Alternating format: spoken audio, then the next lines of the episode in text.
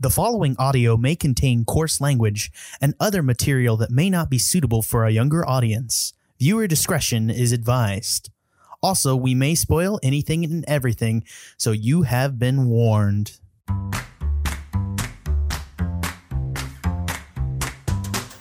Hello and welcome to the Movie Gang podcast. I'm your host, Jack Newman. I'm joined here today by the uproariously clever Ben Howarth. How are you, Ben? Oh, it's like oh, you, you introduced me like a comedian's hate. You're like I'm, I'm uproariously clever, and I had no. Uproariously clever. Well, I was, I was really, I really gonna, have like, like I'm gonna have things. some Tenet jokes, but I can't just start with them. You know. Okay, all right, right. We'll, we'll get to it. We'll get to it. All right, I, have it. you know what it is? I You- set the jokes in the future, and then I send them to the past, and they're gonna meet in the middle, and we'll get there. That joke was okay. Eh, yeah, see what I mean? See what I mean? See what I mean? It started. no, yeah, it's like it's like you go on stage for, for can't- Dave Chappelle, the funniest man that ever lived. We're also joined here by Trevor Flynn, my best friend in the whole world. I mean, even that includes he beats out Katie. Let's be honest, it's cool. She knows it. It's cool. I'm your person. Not that you're not my friend. Also, Ben, I, I this is feels weird. Now I've created this thing. See, this is the night of like unintentional insults by accident, where I'm like, "You're so funny, Ben," and then you're immediately like, "That's a lot of pressure." And now I'm like drawing a distinction. I'm really sorry about this intro, guys. The point is, I love you both, and I'm really happy to talk to you. That was the general. That was the general thrust of this. But uh, hello and welcome to the Movie Gang podcast, and I'm getting higher pitch. This is the, uh, today what's- we're gonna be talking. What, today what's, we're gonna what's be the line about. he says? Like this is this has been a beautiful friendship or something at the end. The Casablanca take. Yeah, Uh, exactly. Oh. uh, well, today we're going to be talking about Christopher Nolan's 2020 new uh, Tenet. Uh, so again, yeah, this is directed and written by Christopher Nolan. Box office 363 million dollars. Composed. The score is composed by Ludwig Göransson, which is again weirdly not a uh, Zimmer. So you know there it is. A lot Release of his date was uh, regulars did not come back. New editor as well for this movie. I know, I noticed, and I uh gonna go out on a limb here, maybe a little bit early, and be like, I feel that, brah. Uh, I feel that this is this is like Peter Jackson making The Hobbit. Like it's not all the same people. You know what I mean? It's it's uh it's a little r- rough, but we'll get to that. I'll go talk about it. I don't think it's that bad. Uh, but let me go ahead and read the summary. This was released on August twelfth, 2020. A secret agent is given a single word as his weapon and sent to prevent the onset of World War III. He must travel through time and bend the laws of nature in order to be a successful in his mission. Uh, whew, that's a lame summary. I feel bad for Well, that summary. it's a, Nolan likes his mystery boxes, and so you know this one. This one always had a lot of like a guy does a thing, and but there's time or something. Inception Yeah. He- similarly had a very like it's a it's a heist in the realm of the mind. You know, it's he doesn't want to just give it all away in the trailer. it's cool, but at the same time, also, I, I- just feel like the problem with this one is because there's so little information. And again, Christopher Nolan is the guy that made Memento, right? And this is and this is like this feels as like the memento on steroids to some extent but it, a lot of the trailer and just the teaser because they've just tried to go out of their way to not really put a teaser on this it just looks so milk toast. And it's amazing to me that in the year when we're not going to the movies it's very hard to just like discern this from other other films. Like i don't know i i, I feel like inception just had like a way better poster whereas this is just he's like two guys at an angle walking along the title it just looks real bad. You know, I don't, I don't know. I, let's go ahead and go around the circle though. Let's talk about first impressions. Uh, let's start with you, Trevor. What was your first impression of watching Tenet? I think it was that first line that really jumped out at me. Just don't think about it. Don't try to understand it. Just feel it. I, I, I that's what I keep going back to is be like, oh, okay. The person who makes the movies that everybody loves to take apart and piece back together that are puzzles is telling me the puzzle doesn't matter. And I'm like, why? Why why are you making me strain to hear to try to understand it then? I I don't know. I was so confused by that. And I think there's an argument for that philosophy in this movie that like it is just such a spectacle that if you just look at the sci-fi as bullshit that makes the spectacle justified, it is like I will say it's impressive how much mileage he gets out of running the film backwards. That, that- that Yeah. there is something. There is something here. Uh, but uh, yeah, that was my first impression. I think. Yeah. Uh, Ben, what was your first impression? Uh, I could sum it up with one sentence, which is I have never cared more about a movie where I didn't give a shit what was happening. I so was not interested in the plot. I was so not interested in the characters. I couldn't care if the world was going to get destroyed.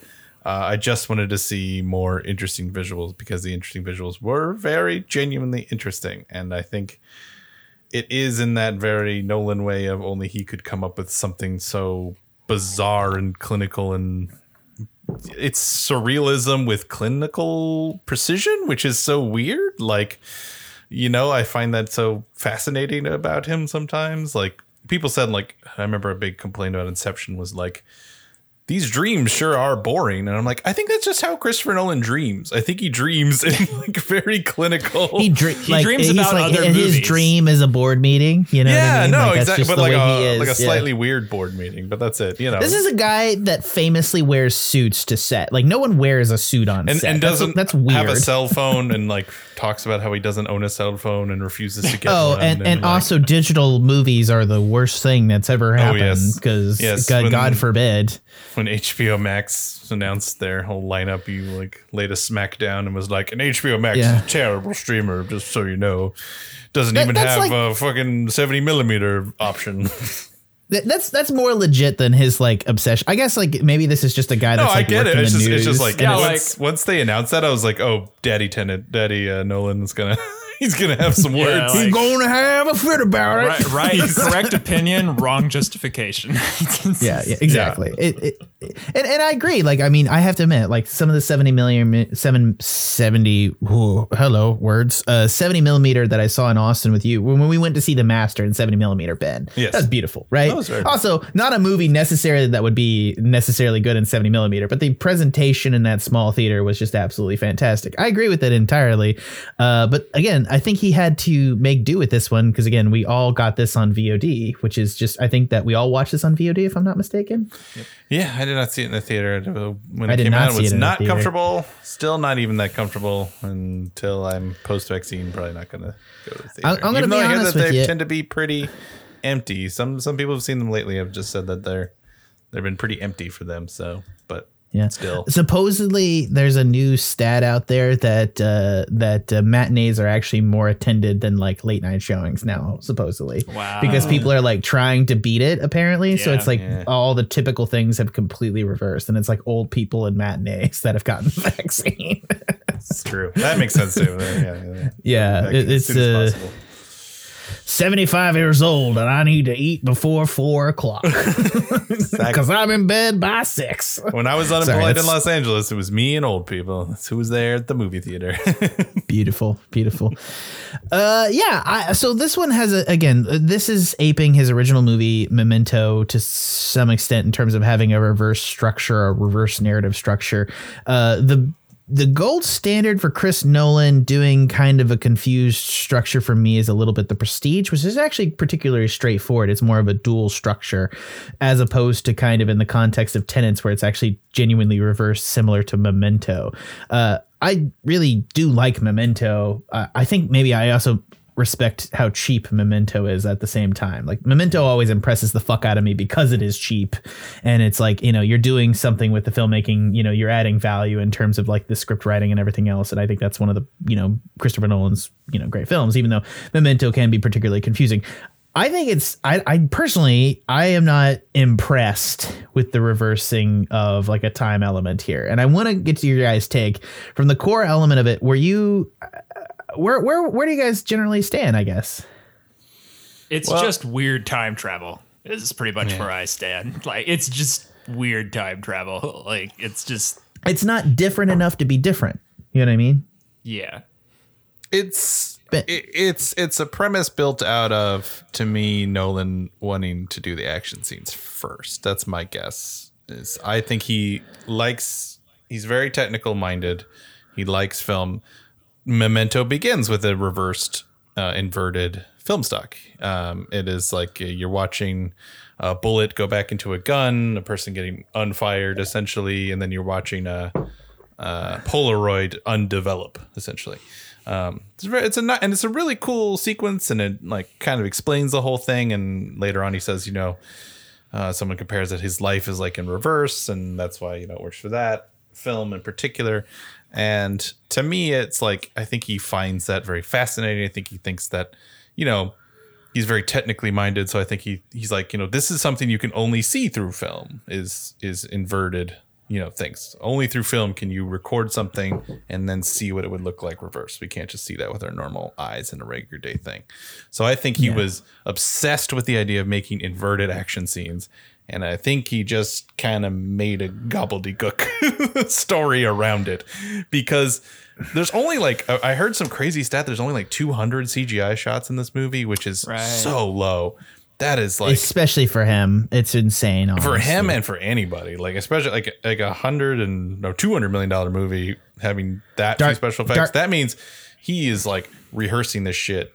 That's where the money goes. The money then goes to we're rehearsing this. We're doing each take 800 times to get it like dead on perfect, so that when you reverse it, it looks perfect. You know, and that weird element and that blank check ability to do something so weird and different is cool but again it's it's something i think we said about like um maybe it was haywire or hardcore henry but there was some action movie we were talking about where we were saying that like this would have been better as a youtube web series of 10 minute episodes and it, it, it Yeah. feels like that in some sense where it's like obviously it would never make money but like it, it, it just works better as a series of unconnected action sequences versus a narrative because there is Yeah. none.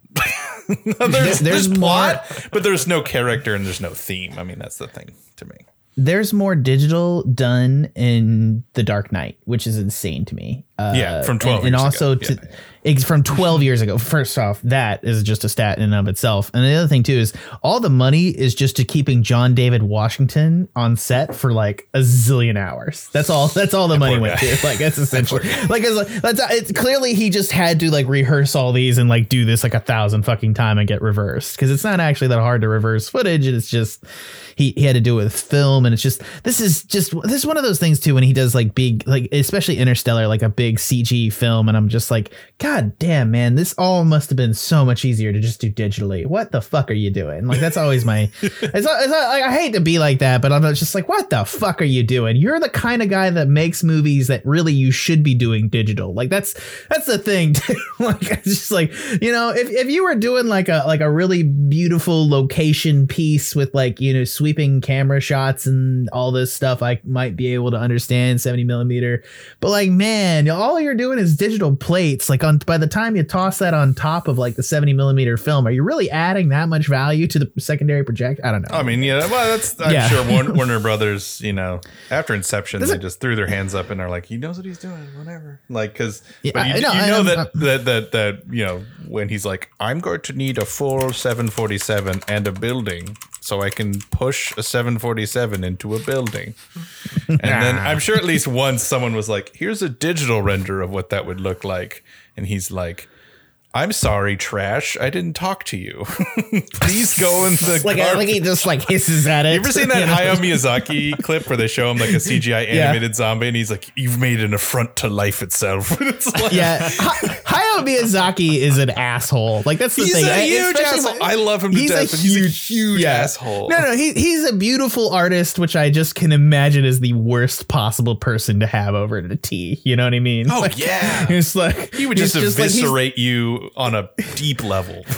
Jack, you're worthless. Your used to, criticism uh, is banal, and I'd be like, oh. When I was I uh, can't. I, I was in Japan for a little while, I used to, and I think I was somewhere close to where he supposedly lived, and I used to like fantasize about running into him, and I, I always ended in me just disappointing him.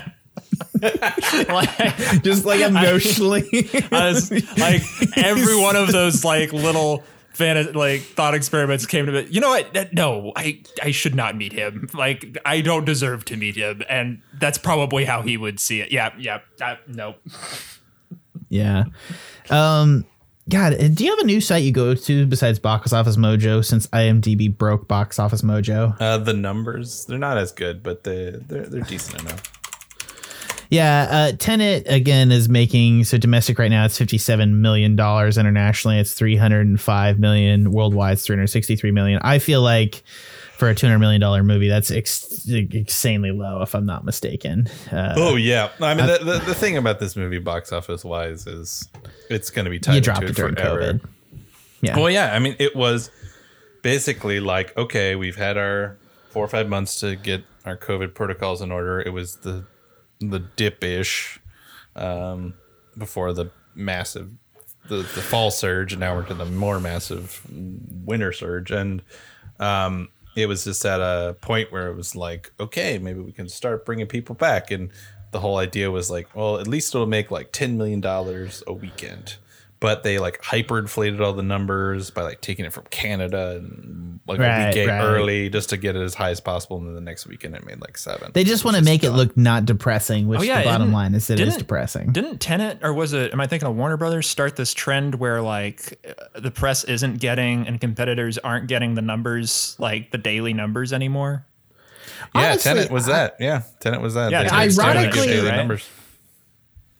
Yeah, which I don't I, I don't blame them because they're like obviously everything's skewed. This does not mean it was a bad movie. Like I, I wouldn't say the numbers mean anything now. You know what I mean? Like it's just I don't even necessarily know that the intelligent intelligentsia is going to go to a movie based on like whether it is is like fantastic. Like it's not you're not going to go out to a theater even if the bet like if they if they drop like I don't know a like let, let's say that like Avengers Endgame dropped in the middle of COVID, which would be which would have been a nightmare.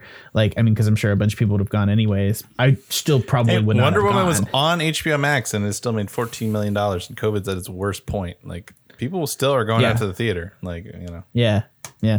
Well, Wonder Woman. I I I No, I, know. I I just understand. I, like, I, yeah. okay, so yeah, the first weekend of Tenet was twenty point two, and that's the hyperinflated one. The next weekend is six point seven million. So Can- that let me make a real shitty dark point here, and I don't take this guys the wrong way because it's suggesting intelligence is a stratification element of uh, of who goes to the theaters or not, which is the suggestion that perhaps the Christopher Nolan Tenet based time travel audience is on the whole, or at least thinks of itself as more intelligent in, in terms of that. Maybe that's a self fulfilling prophecy to some extent. Whether or not they are more intelligent is not necessarily the thing, but I definitely see them being saying. I know what you're saying. yeah it- it's it's just one of those things where it's like and also let's just be honest like we're comparing you know a blockbuster to kind of a you know uh, it's a blockbuster science fiction film but it's an unknown property Well, also Tenet to an established being, you know, confusing, and it was also like, you know, you needed more people to see it to talk about it, but people didn't want to go see it. Like, it just wasn't the right movie to open because Tenet needed to come out when anybody, everyone could go see it, and everyone had a thought about it, and everyone was going to go check it out, even if it was they heard it was weird and bad. They're still going to go watch it because you know, like, just gotta. Just got to be part of the conversation for this one, you know. yeah Where Wonder Woman is more like, even though that movie was also not very good, it promised more of a sense of like adventure and excitement and getting away from the world. And where Tenet is like, you're gonna sit down and you're gonna like think about stuff and I, I- don't know time travel stuff. this is a better uh, can we all agree now that this is a better movie than Wonder Woman yeah. Oh yeah. Yeah. Yeah, Yeah, I- I- I'd at rather least artistically artistically any day, and it like No, this- this delivers it delivers its spectacle in a coherent, well, Right. not coherent, well but like I- it it fails it fashion. fails in a delicious sort of way Yeah. you know what I, mean I actually think this is better edited than some of his previous movies. I think I like Jennifer Lame's uh, approach better than previous ones. I don't know. Something about it is that I just feel is a little more coherent and a little less the the shaky nonsense that sometimes Hmm. we get. Now, I often think that's more of a Nolan problem. I think he looks. I think he has often very terrible with coverage. Um, and I think also probably because yeah. this has such specific action beats that they have to be a little more coherent, you know, because it's such a Mm-hmm. specific like this does this, this does this. But certainly with all the temporal pincer movements and people going backwards and forwards by the end, it's like, well, how the fuck are you ever gonna follow that? you know? And yeah and and then, you know, it's just to watch a building both explode, unexplode, and then explode again. like that's all I'm really here for. weird, weird visuals like that. Yeah. It, one of the questions that I have uh, about the the sorry, this is something that really bothers me. Why did he actually fly a 747 into a hangar instead of using a miniature? Is there actually any can? explanation? like I guess, I guess like he- I guess like He actually flipped a truck in Dark Knight because like he can. You know, I think that's it. I think he just like he he feels that the the weight of it is just more believable if it's the more real it is. yeah okay. So he, actually here, however, so okay, no, he actually planned to use a fucking miniature. Yeah. Weirdo Her- Werner Herzog put an actual goddamn ship up a mountain, even though it like threatened a million people's lives to do so because he's crazy. Because some of Yeah. these people are nuts, Yeah. and if Yeah, you I'm let them do it, they the, will. uh, I'm I not feel defending like the this- extravagance of it, but don't you think it's better? Because I mean, like, or more Uh, impactful? no, I, I, I, th- I, there are some miniatures that look better to me than like because of the way that you're allowed to film miniatures with cameras that look better in the moment and plate wise than like actually doing it. I- I, do think it looks spe- I spectacular. mean, there are people have- running actually- around like in front of the thing crashing, are there not? I mean, that's just you know, part of that's the editing and the illusion of it that maybe I'm just remembering that because it's a but- long distance lens and it allows you to do that and they have coverage around the building so i agree i agree doing it it's just such a it's just such a i don't know it's just gratuitous for me I don't Oh, know. yeah, I- the, wouldn't the, the defend the production so here it. i have the i have the article right here. The defend it, production team purchased and then crashed a real 747 into a hangar. The stunt was all was all practi- was all practical effects with no visual effects or cgi director christopher nolan had originally planned to use miniatures and set pieces mm. builds. However while scouting for locations in victorville california the team discovered a massive array of old planes and it became apparent that it would be actually be more efficient to buy a real plane of the real size and perform the sequence for real on camera than use a miniature i don't More know efficient? who the fuck your who, i don't know who the fuck your miniaturist is I, I like apparently it's either, he was either going to crash a real plane or hire literally like i don't know somebody from the hagia sophia to come and build miniatures for you like i don't, I don't know what the fuck Like, we got a great miniature the- guy, but he has like a real emotional problems, and it'll take five years. But it's gonna be cool. the guy that yeah yeah yeah the guy who's the guy that makes the masterpiece that like goes through Europe's and like does old churches as like miniature and they're like you know spectacular and made out of toothpicks or something I don't know Exactly. Exactly. Come on, dude. You are yeah. efficient my butt. I mean, it's cool, and it's if you can do it, I get doing it. But don't say more efficient. That's a lie. But yeah, it's bullshit. It's it's also on IMDb. I've got it. I got two sources saying it was more efficient to just crash a plane, which Mm-hmm. feels like a line of bullshit he fed his bosses. Does anyone else agree with that? That feels like well, this man that wants to do the miniatures, he's charging so much. Like, Exactly. It's like Exactly. That's exactly that. That that feels like some creative accounting. If I had, if I've ever seen any, there's no way. yeah. Really, if you put the man hours into it, you know, we only have to crash the plane one day, and it's going to take them Just thirty. to, and it's like, and and the Warner Brothers person is Yeah. just like with his head in his hands, just like Chris, just crash the real plane. I don't give a shit. You get two hundred million dollars. Just do what you want. Go away. First off, let's also talk about the people that had to have been put into more of a dangerous situation because of that setup. That's Like- true. You need like, a that's fire my, crew. That's my you issue. Need a, you need a you That- need a demolition crew. yeah, You need a little more yeah. people on. Yeah. Imagine, imagine being like the fire crew on set there, being like Christopher Nolan's an asshole. like, like, I'm I sure don't know how they're to well put paid. out a but- plane fire. Do you know how to put out Uh, a it's, plane it's, fire? it's, there's jet fuel. Do you know how hot jet fuel is? Ask the Twin Tower. That's dark. That's super say- dark. I regret say, everything. We're going there. I- Mary I regret Cordelia will everything. Let you know. She'll let you know. oh God. Hey, if you if you set it up, it gets not. You know. Sorry. I, I don't uh, know. I, I how about this? I will say this. This is it's a weird 2020 movie, and and all of 2020. I, this is the movie I least know what I feel about because it was weird to go back to a movie and I can't tell if I'm like critically being affected by COVID. Do you know what I mean? In like different sorts of ways. Like it's one of those things where it's like you see a movie and you haven't seen a movie or like a full Christopher Nolan production for the for forever, and because you haven't seen a movie, is it like there's certain like this like detachment? Because it's not like I haven't consumed more media than ever before. I've consumed more media in 2020 than any year before because I was at home and I watched a fuckload of Netflix. So it's not like I'm not watching movies. I'm not detached from movie making, but the act of seeing something new and expecting kind of a movie experience and just I just fell really short in this and just it was very much like almost like a negative movie experience. Also, I'm very confused about the color grading and other elements of it too. Like it just felt very beige. And how did you feel about that? That's kind of a Christopher Nolan thing, but I feel like Inception actually had a lot of color. too. His his cinematographer likes the the the cools. He The likes new very, very cinematographer, right? Yeah, he did this. He's done everything since Interstellar. Interstellar, Dunkirk, in this. Oh, He likes the so cools. he also did Spectre, which is one of the most boring looking movies ever. But he also did Tinker Tailor Yeah. Soldier Spy, which is a perfect example of using cool blues and and beige. which works in the context of that, but he's Right, also the cinematographer that's done the three tenant the three Christopher Nolan movies I don't like. Mm-hmm. So so yeah, I think you're probably more of a Wally Wally Pfister fan, who's now a director. I am a Wally of Pfister uh, fan. Yeah, it's fair. Who deserves to be his own director? Um, though, what has he done actually? I don't even. Well, know. he did that terrible movie that Johnny Depp turns into a computer movie, Transcendence. Oh, he's got to Yeah. pay his dues. Yeah. Yeah, so after that, he, uh, yeah. He did not direct as much. He directed The Tick, the, the Amazon show The Tick, and uh, That was know what he's good. Since then, Man, he he. Oh God, that's a hell of a way to blow your load on the fucking Johnny Depp going out. That sucks. that sucks suck. balls. I mean, it was a bad movie too. I'm not gonna It's a- lie. it's to terrible Wally movie. Pfister was.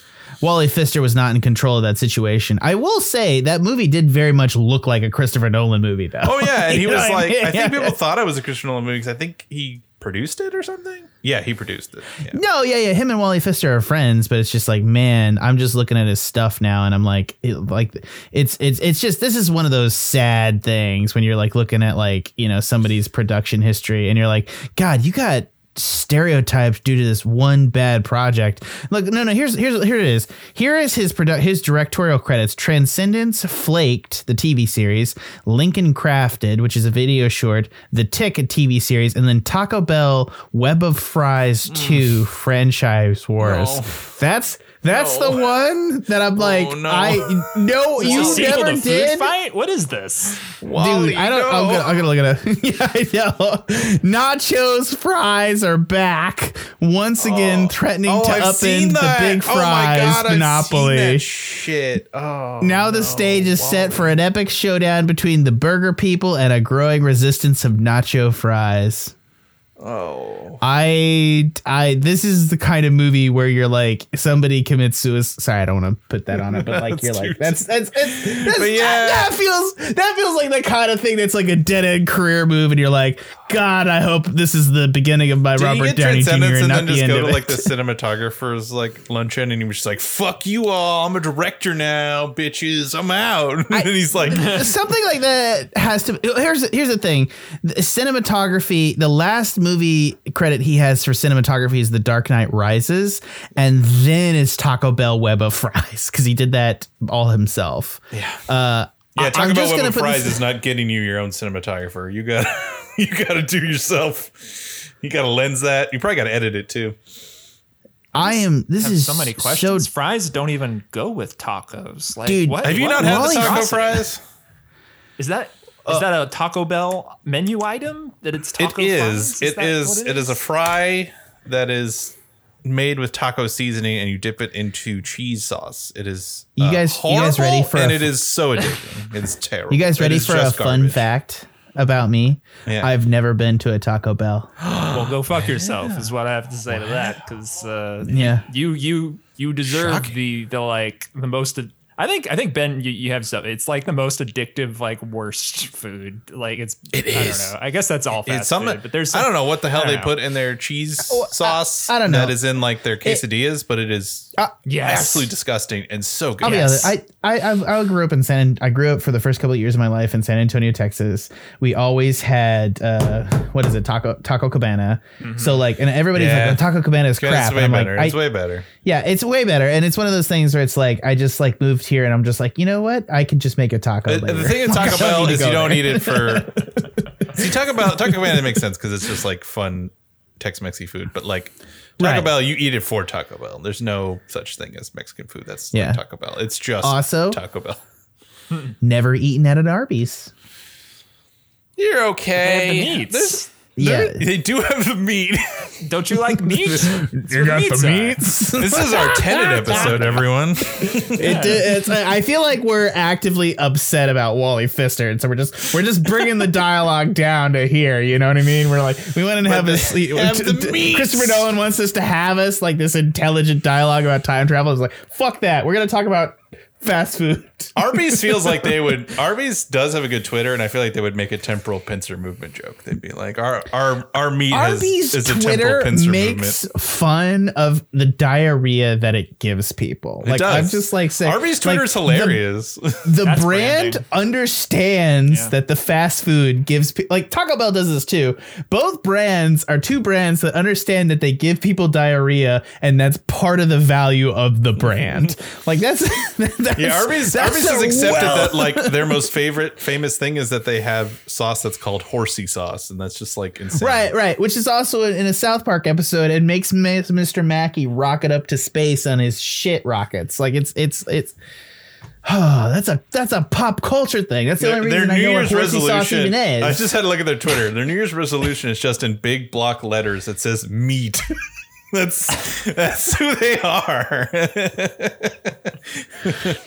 The- I, I love you. I love you. Oh, like the, the the only reason I haven't eaten there is that those are two foods I can cook better than Taco Bell and oh And yeah, you can make a better sandwich than than, than Arby's. And if you're gonna get like a roast beef sandwich, just go to like Potbelly or something if you have it. yeah. But And, like I guess it's like a value thing. Like I can make better fried chicken than Now, KFC. The reason like, I've gone to Arby's is that every single Jack in the Box in Houston is closing for some reason. Maybe Jack in the Box is going out of Ugh. business or something. But uh, Arby's has really good curly fries. So if you want yeah. good curly fries, You know, I've never actually eaten at a Jack in the Box. What the fuck? You know what? It- it- what is this? Is this like your version of Nolan? Like, oh, I don't own a cell Yeah, phone. you- I was feel like thinking that. doing right now. yeah. I don't uh-huh. know what digital cinematography is. I don't have a cell phone and I don't eat at Arby's. Yeah, we get it. We get it. Yeah. You're better than us. I've never eaten at a Wendy's either. Yeah, I, yeah. Wendy's is good. I think you could you could eat at a Wendy's. Yeah, I, I was about to say I've had a frosty actually. I was about to what say the next thing you say is like I ate at McDonald's like every day for three years or something. it's got to be something. I don't know. I, I ate the Whataburger stuff. I, I'm trying to think what we have here. The, the thing that North Carolina has and you guys probably don't is Bojangles. I guess you guys have Bojangles in Texas. No. No, no, that was Yeah, a, that was Bojangles- a thing Bojangles is pretty visiting you. fantastic. Yeah, that was pretty cool. Yeah. Also, uh, you guys probably have Popeyes. Fuck Popeyes. Oh, I like Popeyes. You like Popeyes? Oh, Bojangles. I'm sorry. Bojangles is just like a way better. It's this. Yeah, they're I fucking. They're. Cons- it's like I know this is like a regional dumb Popeyes is thing. the but best it's like, fried chicken place here. Because exactly and, and and bojangles is the exact same thing except way better and they have like a random pork chop biscuit and on- only in october which is just like it's weirdly i conceptualize that october pork chop biscuit as like a halloween thing that i have to get it's really weird um, Are So we avoiding became- something here? What? Like, yeah we're it- avoiding yeah. that we hate this movie that's the thing we're I don't avoiding. hate it. Dude. I don't like the this. only hatred I have for it is attached to Nolan's pomposity and the place this had in the Yes, box office yes, coronavirus. yes. Like, I, I think Yeah, that's, that's- where that's the the hatred issue. comes. Yeah, in. that was very issue. infuriating. Yeah, very th- this is this is the issue is that I'm angry with him because he crawled up his own ass during coronavirus, where like he couldn't understand why this wasn't going to go his way, and then he shit on HBO, which is like I'm sorry, Netflix and HBO are here to stay because this is the actually the first time in history that you're actually able. More people would have died if we weren't this available or had this much ability to stay home. Like literally, it's it's not it's not a short thing to say that HBO Max and Netflix save people's life. So if you want to fucking dish on them, go fuck yourself. This is the future of media. You're the past. Fuck off. Oh, Like, I- I- that's a little far for me, but conti- all, the things that he likes will continue to exist whether or not these things are successful. You can't rail against them and call them bad. You know what I mean? I, that's my thing. He's wrong on that. Hmm. Well, Sorry, I, wow, I, think, I- I, want to think think priority in the theater Harsher. experience over over health. I think is what you're really getting at, which Right, is which is right. very infuriating. And I the totally craziest 'Cause I- I thing he agree with him. did I'm- I'm is the- I'm say the that audience. It, I, I won't let you show it at a drive-through unless there's also regular theaters. That is the like the craziest shit I heard. Where I was just like, oh, Yeah. okay, that is just like pure. No, you ha- Like, you can't be, even be in your car safe. You must be Yeah, coughing yeah, next to a stranger. Yeah. Yeah, now eat a dick. You know, Yeah, that's, this is where I that's that's that's that's the point where I was like, it's also it's also the point that I guess Well, like and, and, and frankly, I've probably comes- yeah. Sorry, go on. go no no go ahead please. Well, I, frankly, having lived in LA and lived here, it, it comes from a very. It's the same thing I saw with Quentin Tarantino, which is like when you live in a place where you can constantly see whatever movie you want on a big screen, or like they show interesting movies on a big screen, you begin to value that more and more because you can. You know, like you can go see, Right. you know, fucking Bridge on the River Kwai at the New Beverly or whatever. Most people don't get that opportunity. Most people are gonna watch something on Netflix or YouTube or or or or HBO Max or something like that, and and you you need to accept that the unless repertory theaters suddenly make a sudden comeback, which who knows post pandemic, but like a lot of these people need to realize that people just don't have the ability, they don't have the money, they don't like the theater experience anymore. That's another big thing that's been very frustrating. Is like people need to realize that people don't like paying thirty bucks to see a bad projection with a bunch of people on their cell phone and no one's doing shit. About Right. it. Like it- right. That's it- been the other big like epiphany is like, oh yeah, I guess theaters like like there's like there's a reason this has been the trend and like maybe a silver line. Yeah, I've heard this opinion is that like yeah, like the theater experience has gone downhill too. This is like why it's harder to because it's just yeah because of things shit like that. Yeah. I'm sorry, Uh, dude. uh, I got AMC I used to go to as a kid closed, and I was like a little bit sad about it. But then I remembered that I had AMC, uh, whatever, unlimited mileage, whatever it was called. Um, and I had to go to that one because it was the closest to me, and eventually I had left. But every single time I went, there was a problem with the projection that was different every single time. it was like one time the speaker was blown out, one time the the tracing was off, one time they're all it was all red. It was just like it was always something new every single time, and they never fixed it once. And I'm like that's why people like it and people most people don't know that something's wrong with their picture. Most people go to a movie and then see it and they go that was ugly. And they don't realize that like it was fucked when they showed it. It's an it's a national comp- it's a natural compression of this into like you know a hobbyist and people are going to continue to do this. Like it's one of those things where it's like he's like i'm fighting for the survival of this thing. And i'm like dude there will never not be 70 millimeter productions in california for you to go see. You're fine it's already died. Like there's nowhere in the Midwest that you can see a 70 millimeter production. There's there's barely anywhere on the East Coast. So you know the majority of America will never experience what you're experiencing, which is just to say that like you've already lost this fight before now, and now you're fighting for it. I guess that's the thing. Is it's, it's one of those things where it's like it's a he has become so fucking out of touch with the modern. Oh God, it's the lost that's the cause. Jesus, yeah, pretty Yeah. much. Yeah. kind of is yeah yeah, It, it's, it's it's not just a, it's not just uh, but it's like a lost cause that like we really didn't lose anything. I understand like people fighting for things that like you know are lost causes. The environment might actually be a lost. That, that was my that's that's a dumb Aaron Oh Sorkin God, thing. I'm not ready. Yeah, Oh, it's We're- okay. We, we're all, we're I'm, all I'm sure probably Trevor doomed. watched this movie and was like, "Oh, Ben will be happy." They just they just dropped climate change in the like minus twenty minutes of the movie. Oh God, I no, I think I actually don't know what you're talking about. I don't remember. Oh, so like, because like uh, Yeah. Sator at the end is like basically reveals that the reason the people in the future want to is that climate change. Like he, he basically says like the rivers ran dry and the oceans rose or whatever, and then he's like, in the future it's so bad that they decided the only way to save it is to go back in time and reverse the course of time. So it's like you know, I yeah. Totally missed that. Oh, okay. Yeah, it's like one Probably line. 'cause I Sator couldn't says, fucking and- hear It's- it. it's one I of- don't- and, Yeah, and sorry, frankly, I'm- it's I'm- like in the denouement, so the music's probably like.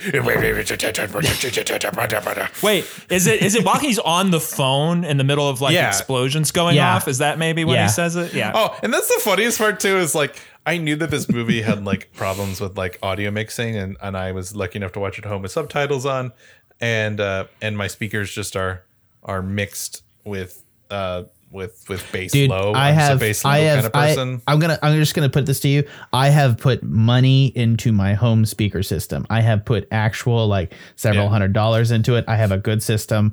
There was a mix problem. It was Yeah. not. Oh, you. yeah. It, Yeah. there was No, I a know it's not. solid, solid mix problem. No, I'm saying I'm glad, but my system sucks because I could hear stuff. because my bass doesn't work or, or it's not very loud. You know what I mean? It, it, it wa- there was like four times where I stopped the movie to fiddle with my system. That happened. Mm-hmm. That that that happened. Like we started the movie and it was just like it, and it was like we're watching regular Netflix stuff Is everything's fine. Watch The Mandalorian the day before, everything's fine. Then I turn on Tenet on a DVD player on my PS4. Boom! just like Yeah, when I said I wanted to just- watch this we just felt the bass explode under us, and I'm But just like, God damn it! to add to that, like people are constantly wearing masks, and then the final denouement is talking Which, with the like, villain Welcome with to fucking explosions 2020. on a radio. it's like, yeah, it's so Yep. crazy. When I said I wanted to watch it a second time, I didn't mean that I thought I'd understand the time travel better. I actually meant that I wanted to watch it a second time with subtitles. That's that's actually what what I the reason I wanted to watch it a second It does time. help.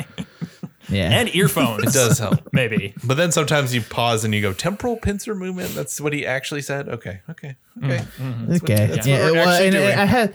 I, I feel like I after the fourth time I fiddle with the audio like f- like 50 minutes into this movie I just said fuck it. And then also that was like I also had a secondary fucking was like it doesn't matter if I follow along. Then when I tried to watch it the second time I got like legitimately annoyed. I was like this it, it- this doesn't make sense. And that's my take on it. And and i'm sure i'm sure construction constructionally the movie makes sense if you break it down but the problem for me is like there's a lot of movies that like i really think are fun. Like primer is the movie i kept thinking about when i was watching this which is like um uh, i love primer. Primer makes no sense on the first viewing intentionally and it has no chill. Uh, but it's That's fun to- No it- chill. Primer has no fucking chill. It, Primer is one where they were just like, we don't care how unclear it is. It's clear to us, and people have to figure it out after the fact. Yep. And it works. I don't know why it works. It works because it all like all you see is the diagram. And there's actually a really easy diagram to follow along with what the fuck's happening in Primer. And once you see the diagram, it all makes sense. I, I there's no shorthand for what the fuck is happening in this movie. And it's one of those things where it's like you watch it back through and it's like at some point you just lose the narrative which is just structurally unintuitive to this movie. Also i don't expect christopher nolan to do that to be this confusing and and this undirected. I, I don't know. It's, it's not Yeah, that i'm, I'm saying not- it's well, bad And I- that's the thing. I, I, this movie really made me appreciate Inception a lot more, which is like yes. for how hmm. much like I do agree that there's like issues like you know when when people point out you know Ellen Page is just there to ask questions and be answered to to explain the movie. It's true, but hey, that's effective and it Yeah. helps.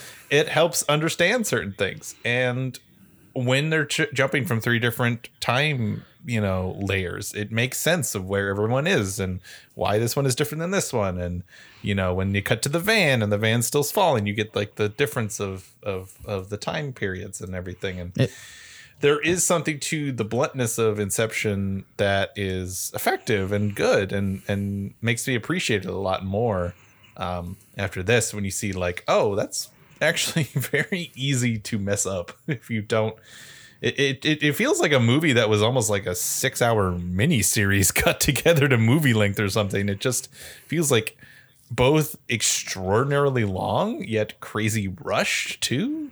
Uh, it's it's very odd. Like you know the in the first ten minutes you're just like completely lost. Like there's a there's a siege, but then there's there's people, but then there's another siege, but then apparently the the people who are on the riot are actually bad and they're trying to kill the protagonist guy and then he gets a machine and then he gets his teeth pulled out but you don't even really realize his teeth got pulled out because he doesn't say it till later and then he tries to eat a suicide pill and you're like what is this? What am i watching? What is even happening? It just doesn't even you know and, and inception has that too but it builds to that. You know it starts in like a you know well it starts him on the beach but then after that it starts with him. He's talking he's explaining the whole like inception thing. And then you get the crazy image with the water rushing in and then you cut to him in the water and you get like how the surreal image matches a real image and and then it takes you one step further and you're like oh dreams within dreams. You know it's it's much cleaner that narrative setup where this is just like it, it, it feels like the series finale. I did not watch the season leading up to this. Yeah, it's one of those things where it's like the skill in Christopher Nolan is not creating is not creating things. It's it's create it's creating is Kel okay? So I wanted to say I, I love you, man. I, I really do love you both. I'm sorry about Fox, and I'm sorry Oh, that uh, you. guys brought him home. I saw you brought him home today. Yeah, yeah. You got I lo- I love you very nice much. Little, I appreciate that very much. Thank you. Yeah. Sorry, and I apologize if I'm posting a bunch of pictures of Holly because I'm a fucking nut job. No, no. I like that you have a nice, cute dog. It's good. I know, I know. I'm just, I feel bad, you know. Oh, I know, I know. It's, it's. I understand, but I don't want y'all to feel. You enjoy your new puppy. Keep him safe. Yeah, yeah. She's like three times as big as she was at the beginning of all of this. It's weird. It's been two weeks and now she's like double the size. Dogs, dogs, man, they they go fast. They go real big Yeah, fast. and she can she can like solidly bite now, and it's not it's not great going great. we're working on it. Anyways, I, I back to the back to this movie. Uh, sorry, we're really off topic. I don't know. Maybe it's just I haven't seen you guys in a while, but I'm like really off topic today. I we had a we had like a four hour Animania session this morning at ten o'clock, and it threw me off for the rest of the day. So I'm just Yeah, well, we've been in self-imposed lockdowns. So we're slightly manic. So It, it is, and I think I think this this movie made me manic because like I really wanted this to be the Prestige all over again because the Prestige is my mm-hmm. favorite of his Oh, movies personally. dude, And I- nothing, nothing will ever beat the Prestige. That- Oh fuck off! I mean, the, people can make stuff. He could do something mm-hmm. again, but he is. I do feel like he is on a downward trajectory in terms of filmmaking. Like so Well, much of his I movies love. are I- about movies that like the Prestige, and the Prestige just does like you want to be fooled. Like it just does that. Like so, I can't think of a better. I mean, not that I'm a genius like him in a way, but you know, I, No, no, no. I agree entirely. Like the Prestige sets up and like Inception and the Prestige to a less Inception to a lesser extent plays off your it's such a perfect metaphor. It's hard to, fool ever see him you. topping it. Yeah. Uh, and Yeah. The, the question is on Inception and Prestige, you're both in on what's happening and invites you into it. Tenet fails in that moment when it's like, you know, don't pay attention, is what it's saying. It, in, in the same way, Tenet fails to bring you in to kind of the thing in a similar way to Interstellar, in my opinion. Well, Do and, you know what I mean? and the thing with Nolan is he was always very, very good at the the end the end punch. You know what I mean? That's something he was always very good at, which is like, you know, when he ends with, you know, the Dark Knight is the last line of the Dark Knight. You know, I remember that in the theater being like, whoa, like that felt like something. You know, and and uh, um, you know, the end of the Prestige is, is a great example as well, and. Uh, even like the Robin reveal, I remember being fun, even if it's a little silly, you know, in, in, in the end of Dark Knight Returns. And he was always very good at the last emotional punch. And to me, it's like he tries to have those two things that should be the big emotional punch, which is like one, he pulls like a Dr. River song thing. So it's like, you know, this guy he just met turns out is actually his lifelong best friend and they've just now hmm. met, but he's at the end of his their friendship and he's just at the beginning. Right. okay. Number one i've seen that before. Two it just doesn't land. And two the fact that he is the guy who created Tenet so he both created it and recruited himself to create it. Like that should be a big mind bendy crazy thing. But when he ends with like i'm the protagonist you're like okay Even if it's not a big mind bendy thing, you're you're right that it comes back to character. it and just doesn't themes. Like, have that It should mean Whoa something moment. like the yeah the he you should see him wrestle with the horror of the fact that I did all of this to myself. I put all of the, Like all of this Memento. comes down to me. Yes. Yeah, exactly. yes. Yeah, Memento has down- that punch yeah. when you realize, like, okay, he, he constantly, the one note he keeps bringing up is the whole don't trust his lies. And when he reveals he wrote that intentionally to fuck with himself, you're like, whoa, you don't get that. And that's the thing I was most surprised by. It's like, even when his films were like railroad trains to your face, it didn't make a lot of sense. They tended to have like a, even Dark Knight Rises, which I think the more I get away from it, the more I realize what a mess that movie is. Like, it still left me at the time feeling satisfied. And this, I was just surprised how ah. little, like, by the end, I was like, okay, yeah, you created Tenet. And I kind of guessed that probably was going to happen. The Dark Knight Rises is so much structural is so much structurally better than this movie. Which I think is just so. I. I think it's just messy, but yeah. Eh, I I agree with that entirely, It- and it's one. Of, and they're two. Tenet is doing entirely a different thing, right? Like Tenet and Well, yeah, I wanna know what are y'all think of- shooting for the stars here, and that's the difference I between them. I, exactly. I want to know what y'all think of this comparison everybody's making. That this is him doing a Bond movie, and it's just Fuck off, big blockbuster fun. sorry, Don't I- think about it, right? Like I, it, Ah, that it's fuck intentionally off. less cerebral. Fuck off. If you I- wanted to make a Bond no, movie, no, I, make a I Bond apologize. movie. I'm not telling you to. Fu- I hope you know. You know, I love you more than anything, Trevor. Yeah, I Like, know I'm not you're not you saying fuck it. Telling people but to like say that, that notion. Yeah, yeah. The no, sorry, like it's the same. It's, it's the same guy who like literally is like was like I was in the workplace and is like you just didn't understand Tenet, and I'm like, fuck off. Well, I like I'm it is tired a of hearing comparison that. that appeed to me more certainly more than that guy did. I'll I'll, I'll say that much. It's it's not Yeah. my original Yeah. opinion by any stretch, but It- and, and, and I and I, I get that it's appealing, and I I do find it appealing, dude. This was fun to watch. It's, he's a very fucking competent action director. Like you, whether or not you want to talk about this, like he, eh, the scenes flow and and and everything works. Like, and it's one of those things. Like, I'm not going to give it a low score. I'm sure there's somebody out here who's going to enjoy it, and I'm going to give the score accordingly to that. But at the same time, I'm just like, I the prestige is like a 10 for me guys like this is a director that can hit up there and, and mm-hmm. i'm just saying he's letting the rest of his filmography down is probably more what i'm saying than actually like shitting on this movie this is this is worse than the You're- dark you're- knight you're- rises for me You're grading when, Yeah. a, when, a, Oh, when wow. an A student gives you a C paper. You kind of want to give him a D. you know what I mean? Yeah, it's, it's, like, it's like no, no, and I agree entirely. Like I know that that's my thing, but like I think Interstellar, Dunkirk, Inception, The Dark Knight Rises, The Dark Knight, The Prestige, Batman It begins, Insomnia, Memento are all better. See, I remember feeling the way you do now when I saw Interstellar. I've been meaning to rewatch it, and there were things. Interstellar grows grew on me. I'll Yeah. give you that. Yeah. Interstellar grew on me, and I I, think want to still think rewatch it's Dunkirk better. because it. but I think you're gonna like it better after Tenet because Interstellar actually has like characters and themes. Mm-hmm. Yes, And yes. people having like emotion. Yes. It is his most emotional film, which is what I I appreciate about it. I don't love Interstellar as much as some people, but that is a movie that takes time to deal with a father dealing with grief about the loss of his childhood innocence, and like that's something interesting and uses that mind bendy time stuff, but like actually.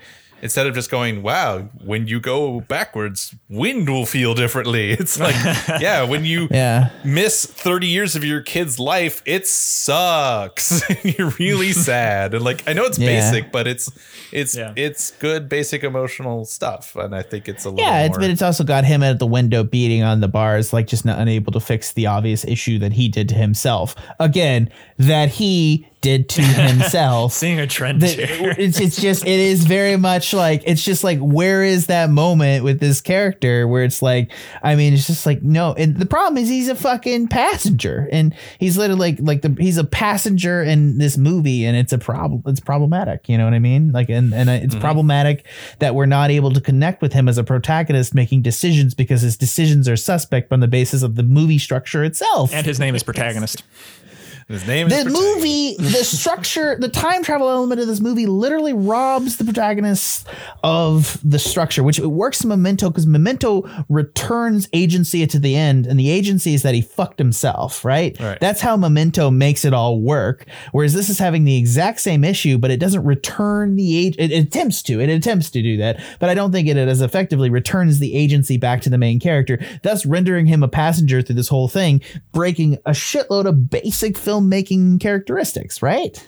Yeah, we don't see the part where John David Washington has to be like, okay, so then I went backwards in time, so I gotta remember to do that. And then I went Yeah, you need to see him grapple went- with it. Otherwise, So then he, he, just shot like me at the Kiev Opera. No, he backwards shot. So he has to go backwards. And he doesn't have to like Right, yeah. sketch it out and like remember. right it yeah yeah yeah. There's there's there's already some amazingly dumb graphics online about what happens in this film by the way. I just want to put that out I don't want to see all your Like- time warping.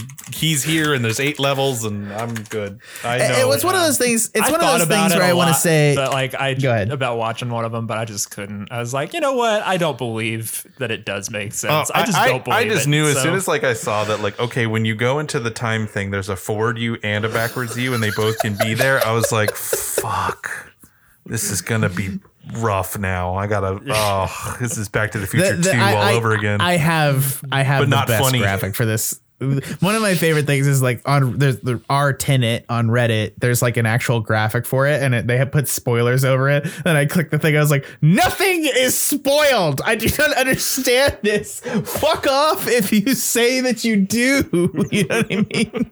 like it's like one of those things where it's like they're like, oh, this is spoilers. You shouldn't put a spoiler tag, and I'm like, no, you shouldn't It that- that's the difference between this and, and Primer is that Primer has a very basic idea, that when you break down Primer, Primer makes so much sense. Primer does, is straight fucking forward by comparison. it's a basic time travel idea. You have to stay in the box as long as you go backwards in time. So all Right. you have to figure out is how long each person was in the box, and then when you see that on a graph, now I don't think the movie does a great job the first time making you realize who's in the box longest, but I think that's kind of the point. But uh, yes, like Primer has a basic idea where Tenet is like. The other thing is, I'm sorry, Tenet. You can't tell me, hey, you have to make sure both of you are going in the box at the same time and not show the wonderful, gory reaction of what would happen if you don't. I need to see someone blip out of existence horribly, thank you. Time Cop did it, and Time Cop is a movie starring Jean-Claude Van Damme. So if Time Right. Cop could do it, you could do it.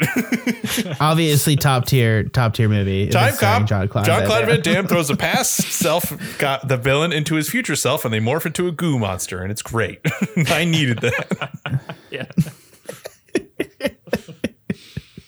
I don't know, man. I I I I I, I enjoyed. But then again, you get the good I- visual of like the blue room and the red room, and he's talking backwards, and it's translating as like so cool. that surreal stuff is what I wanted to see. That was cool. of. Yeah. A- and that's where it's like with Dunkirk. It's like I with Dunkirk, it felt like he was making. It's a World War II action movie, but it is like very experimental in a lot of the ways, and the ways it deals with the time, and the way it deals with the editing, and the and when the editing all combines at the same time frame. I think it's so exciting, and I think the I just like that movie a lot. And Can, I Um, can I? I- I, I gonna think honest. What was the, what was more 19, was experimental 19, than he ever was before, and this felt like he's doing experimental stuff, but he's trying so hard to stick with his old Inception-y, Dark Knight-y, emotional punch payoff ways, and it just didn't connect. Here's the thing. Do you prefer 1917 or Dunkirk? Uh, Dunkirk, I do. I'm more. Of a I prefer 1917. Haven't I find it. that film a lot more fun for me, uh, and I think that's the difference here. It's like I, I I understand what narratively he's doing it, and I'm sorry, like.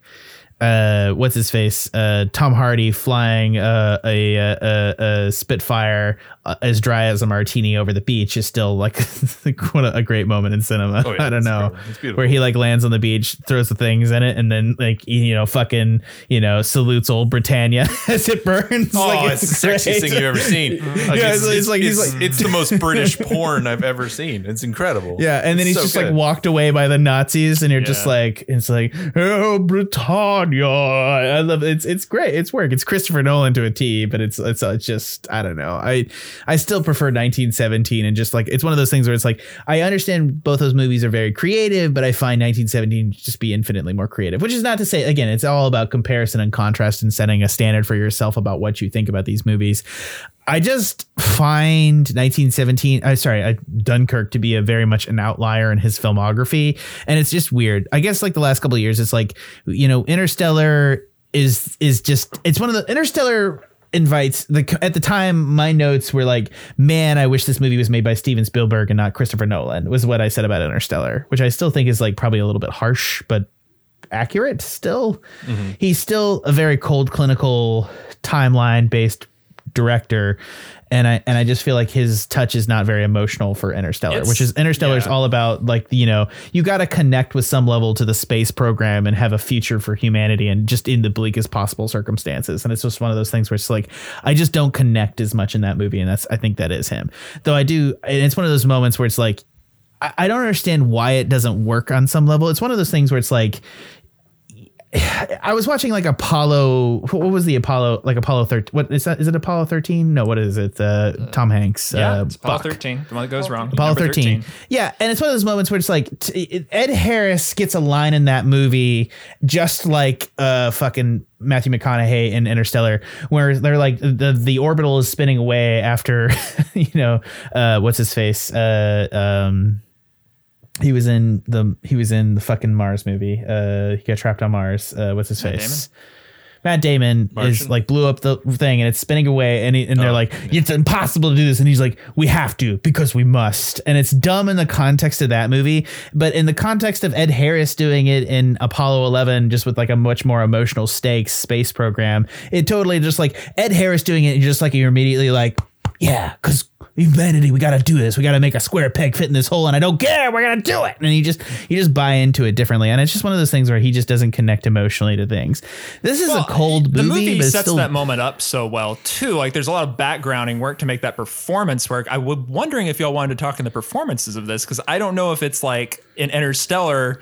Whether it's Anne Hathaway's fault or that stupid line she has to say about, uh, well, it's not. I, I, it's it makes me sound Love heartless, is but the fourth yes. dimension or whatever. Yes, like I agree with the sentiment, but like it feels so bad and corny hearing her say it in that It- movie. it- It makes me that's- die that's, inside. That's a that's a mix of. I think Hathaway is very much a, a very talented actress, but is often at the whims of her directors. And um, also, She's that movie was Dude, famously was supposed to be directed by Steven Spielberg because Nolan was like, "I'm not emotionally capable of this. I am."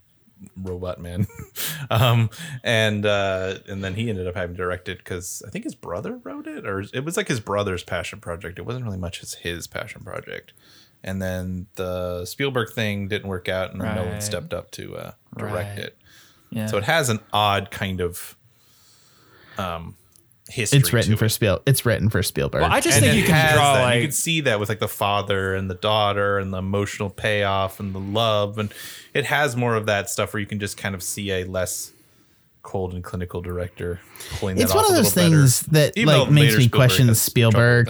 It, it- at the point, and I'm sure that the point that you're being fanboyed over enough that somebody like spends half his life writing a script for you, you got to be like, you got to take a moment to be like, why don't I want to direct this? Why do I need to make the Crystal Skull? Like, you know what I mean? Like, it's one of those like, and, and not that those two were against each other. Crystal Skull came out before this, but like at the same time, it's one of those swings where it's like, I was just like, ugh, I don't know. Yeah. People, I just- what get does and doesn't get made is weird, and I, I I always see this movie and I think if this was made by Steven Spielberg, this might be one of the best movies of a generation, and I, and I hate to fucking be like that. Well, I bring up that line too because I just draw a direct comparison between that and the other line that I just have to mention in this movie, which is when Elizabeth Debicki has to deliver the, yeah, and then the whole world will be destroyed, and then she says, Oh. including my son. Which is just the most Yeah, ridiculous line in any movie ever. man that that that just reeks of nolan's problem with with writing female characters because like And yes, especially He- his women. Yeah, because because the, the the bit is always that he loves his dead wives. It's always a dead wife. So now it's a kid in peril instead, and it's not that much better. And like literally every other line out of her is like my child, and of course in very Nolan fashion, the child is like eight thousand miles away, and you see the back of his head, and you have no idea who he is as a human being. It's much It's always again like, like- it's Inception. always It's, like- just a prop. you Yeah. know?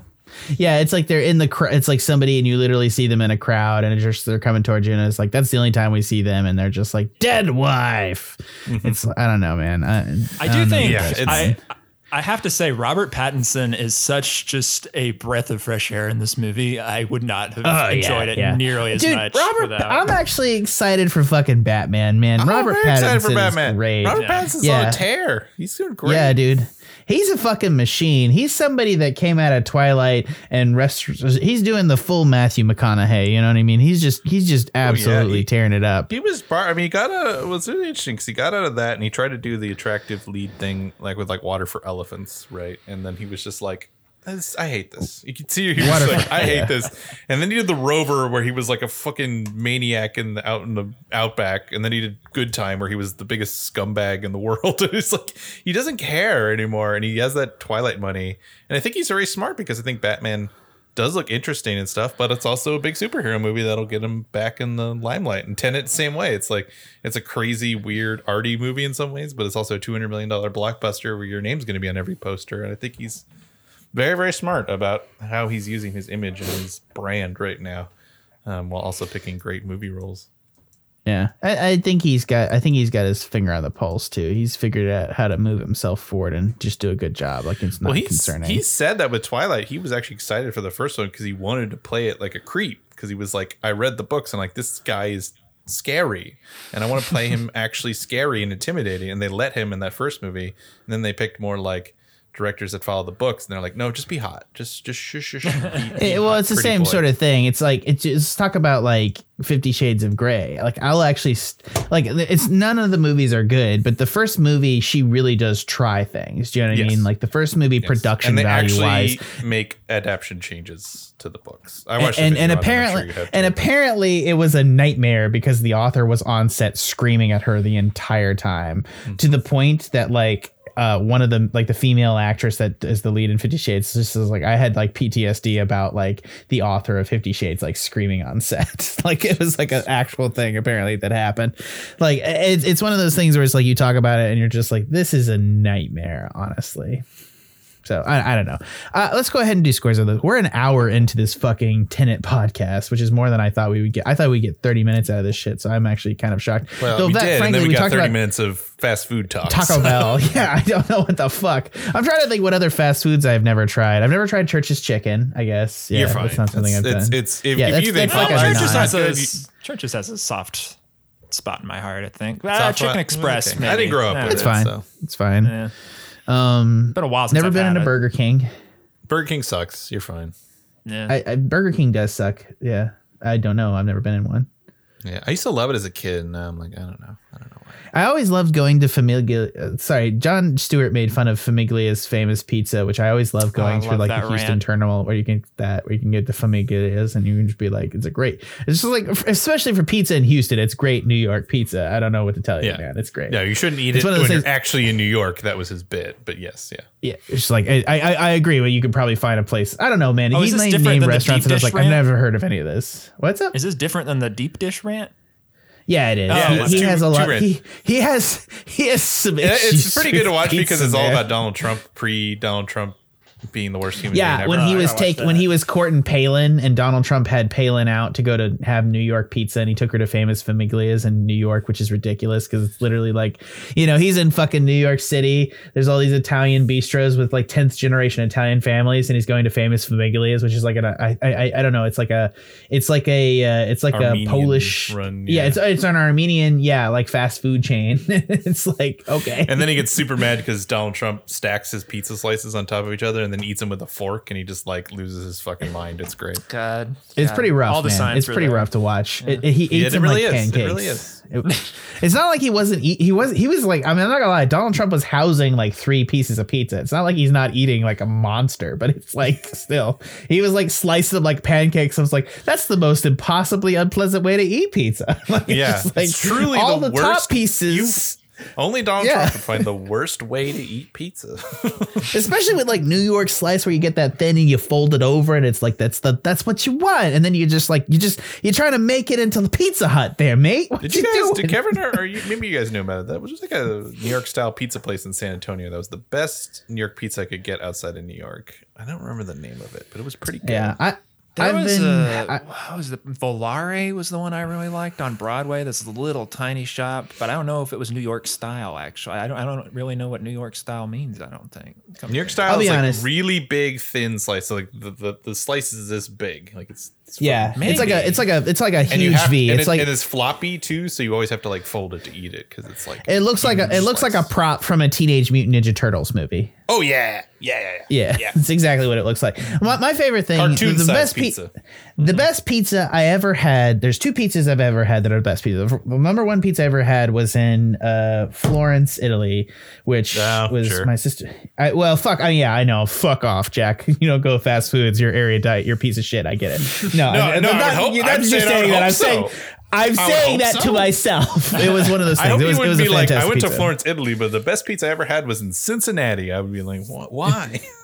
It was it was Canada. It was Canada near Alaska. You know, it was like on the border between Canada and Alaska. No, uh, the best pizza I had was in New York City, where my sister, who lived in New York for like you know 10 years took me to like this restaurant that had no name. We had to go in through like a back door and there was an italian grandma like literally throwing pizzas into the air catching them and then came over and pinched my cheek and then Hell gave me a pizza. And i have no idea i didn't order anything. Like the pizza just showed up. Like it was i still don't want. understand what the fuck happened. Like i came in sat down it was like a family dining table and somebody plopped a pizza in front of me. It was the best thing i ever ate. And i was like this is really yeah, good I, I had a, I had an experience like that in New York where I went to that place and it was like two old people that clearly just lived upstairs, and they just come down, and then they're like, "What do you want?" And they're like, "I don't, I don't know, like." Sausage pepperoni pizza. They're like here, and they just flop Yeah, it down, like and you're super- like, "This is super rude. incredible, thank you, ma'am." She's like, "Shut Yeah, up, I gotta do like- dishes." Yeah, it's just like she's like in there. She's just tossing pizza. Hey, I'm busy here. What do you want? like God, all right, here you go. Fine You line this. between that and the uh, what? And there, there was there's an SNL sketch Megan showed me about like the restaurants you go to to be insulted on purpose, and, and Jennifer. Oh, Dick's, Je- Dick's except- last resort. Except it's Jennifer Lawrence, and she's just like shooting death glares at people. It was like around the Hunger Games time, I think. Oh man, I I remember going to the river walk and like going to the river walk and everybody wanted to eat at Dick's Last Resort and I'm like, fuck you. fuck Like. First off, like I don't know, like it, it's not that there's like a lot of there's not like it's not the te- best Tex-Mex out of did river walk, it- but it, was Fun, I, I don't know, man. problematic. I, I, I was like, I went there and it was like a half hour of fat jokes, and I'm like, I'm a little hurt, you know? Like I was like, I don't know what the fuck this was. Like, and he's like, he's like, yeah, big guy, and I'm like, cool. I I feel like if this was any other context, I would have punched you by now.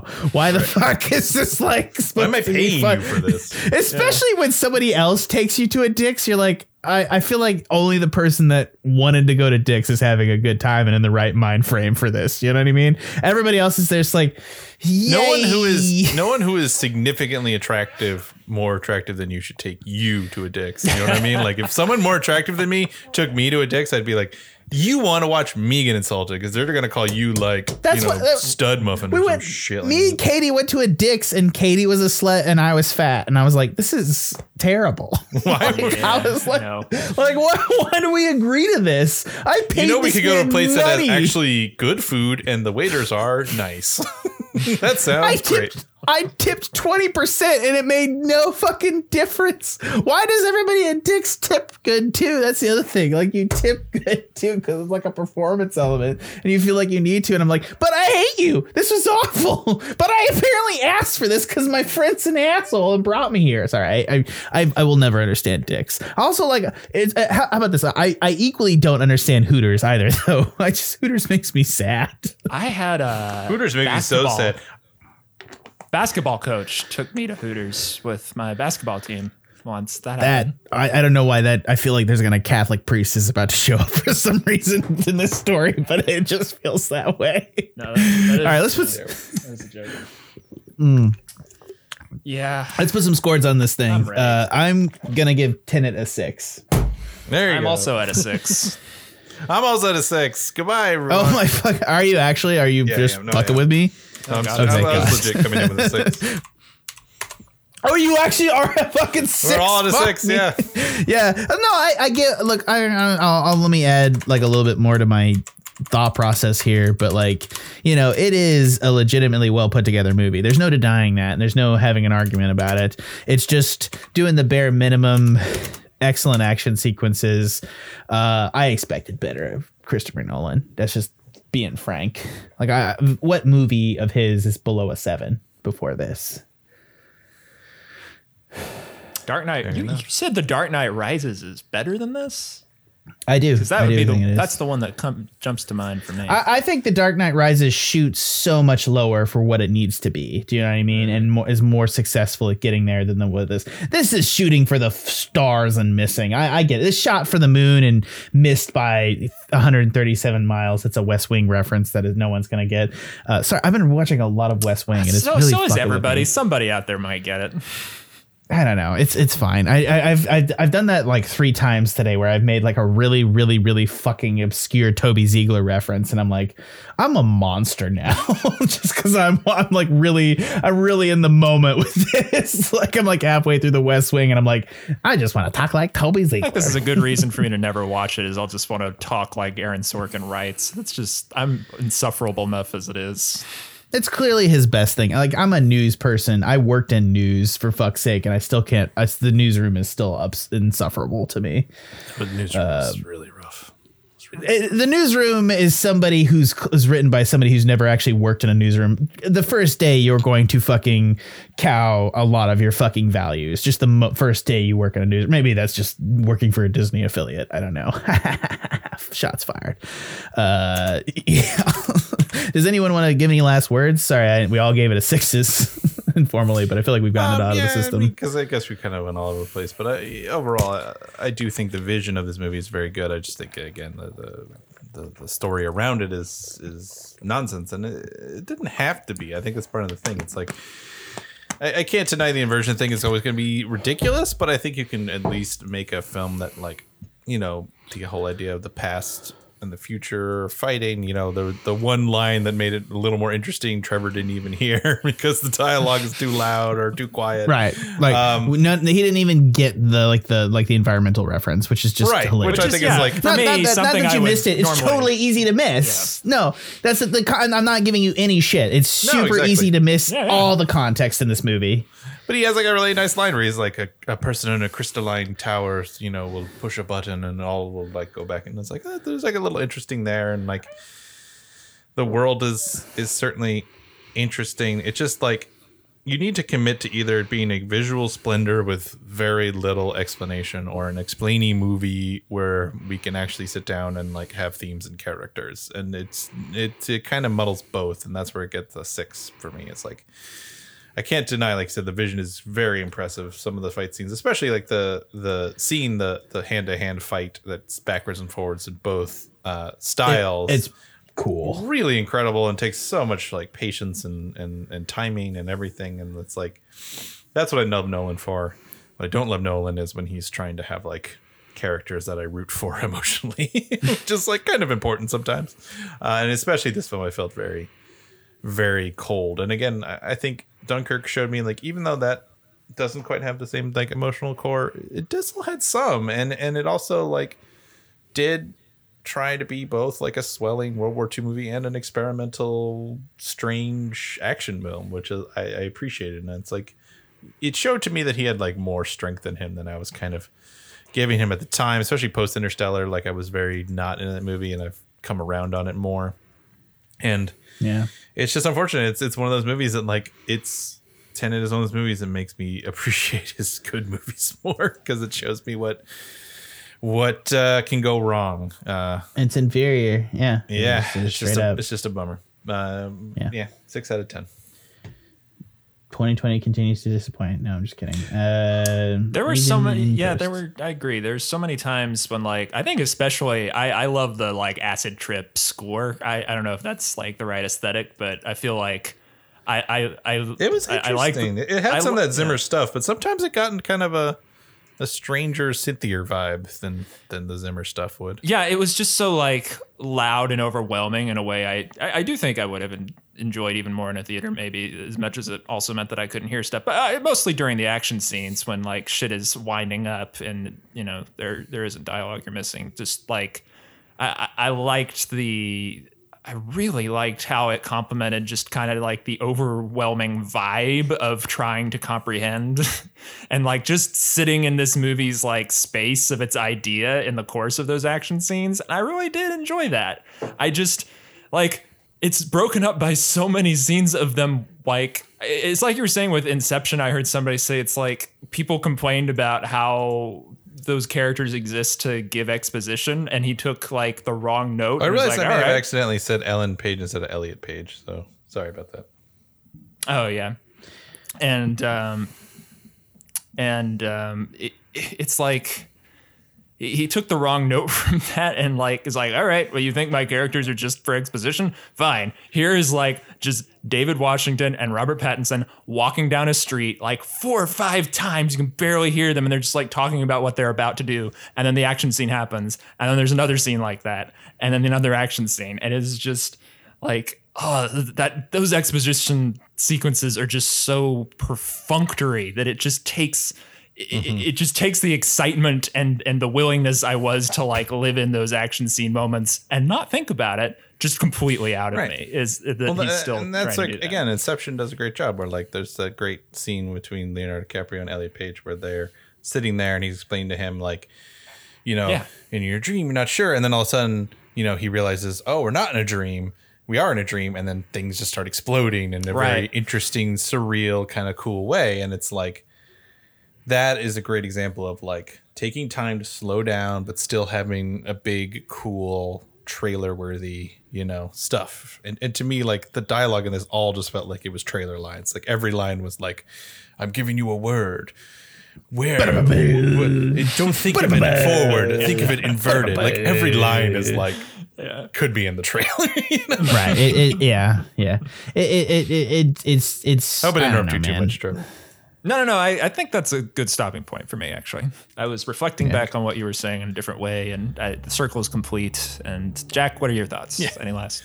Yeah, temporal My- pincer my- movement. Yeah. my my thoughts is that this is a very very good director who just lost his way and uh, there's enough good moments in there to make it a 6 it's never going to be a negative movie for me in terms of like I do recommend you check it out it's fascinating it's fascinatingly broken this guy's made some of my favorite movies I, The Prestige is one of my favorite movies of all fucking time and it's just like it, you you can just see the pedigree in the construction of this movie it's just there it's just there scene to scene uh, a little bit inferior cinematography, a little bit inferior score, a little bit. It's just a little bit worse than every other Tenet movie in my uh, sorry, and Christopher Nolan movie in my opinion.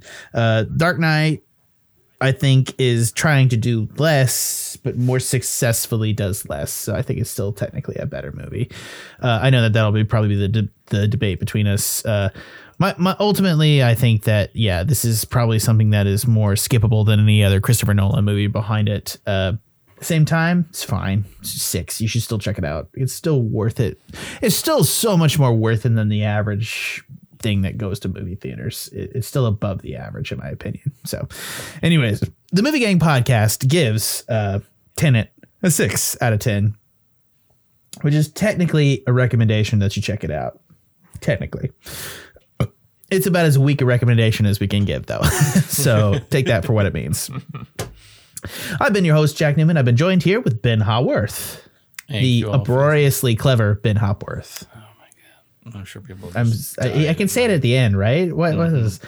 I look. I literally looked up a synonym generator for that. I, I had not used uproariously in a sentence. Does that make you feel better that I didn't do that? Cool, cool. There's clever. There's witty. There's quick-witted. Uh, I think all apply. Quitted. Quick-witted, and of course, there's Trevor Flynn, the friendliest guy out there. He's the best. I'm love you very much, Trevor. Amicable. See, I can do it too. Amicable. Ooh, ooh, ooh. No, I everyone's think that- googling friendly now. yeah, I know. I actually Yeah. think amiable. I don't know if amicable can be applied to people. Anyway, Neighborly, brotherly, fraternal, harmonious, cooperative, easy, polite, courteous, civil, cordial, good natured, easygoing. most of the time. I've been your host, Jack Newman. Head on over to the Tuscan Shed Media Network. That's our overarching podcast network. Is the Tuscan Shed Media Network located at TuscanShed.com, where you can find all our other podcasts, including the Movie Gang. Po- That's where we're on as the Movie Gang, so you should know that by the time you're here. If you don't, you're either old or drunk. Either way, find a police officer and go home. Uh, or don't find a police officer. Just go home, or just get a taxi. One of the. I don't know. These are bad instructions. Sorry, inebriated people. I was not clear tonight. Uh, movies, things that you can check out the Tuscan Media Network include Animania, our anime podcast. We just had a crossover event with the Anime Savants. These are just some fantastic gentlemen.